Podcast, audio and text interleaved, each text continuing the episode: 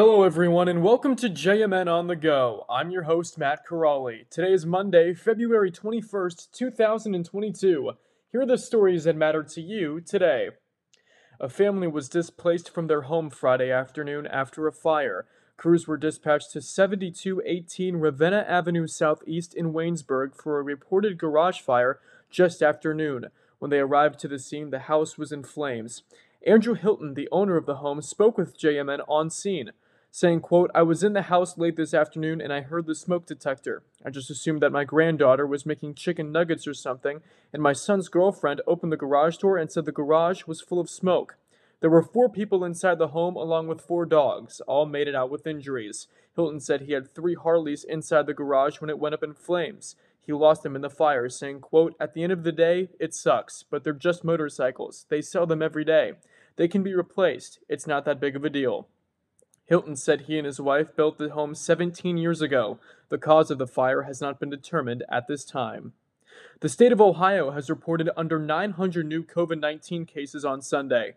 The Ohio Department of Health reported 899 new coronavirus cases and 30 more hospitalizations. The 21 day case average is 3,266 and 206 for hospitalizations.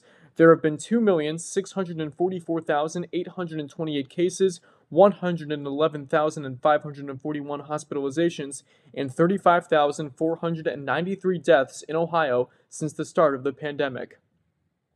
Britain's Queen Elizabeth II has tested positive for coronavirus, Buckingham Palace announced Sunday. The 95 year old sovereign, who is celebrating her 70th year on the throne, is experiencing mild cold like symptoms, but expects to continue light duties at Windsor over the coming week, the palace said.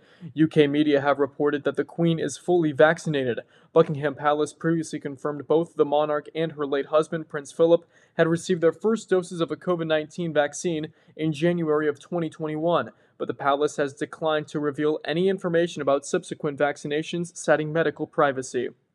Finally, in sports, Team LeBron took down Team Durant at the NBA All Star game in Cleveland on Sunday night, 163 to 160. The NBA All Star Game Kobe Bryant MVP award was given to Golden State Warriors point guard Stephen Curry after putting on a 50 point show for the fans at Rocket Mortgage Fieldhouse, breaking the record for most three pointers made in an All Star game.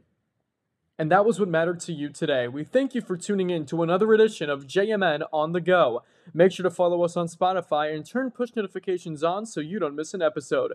For more news going on in your area, visit jordanmiller.news. Delivering news that matters to you, I'm Matt Corrali, and I'll see you tomorrow on the Go. Have a great day, everyone.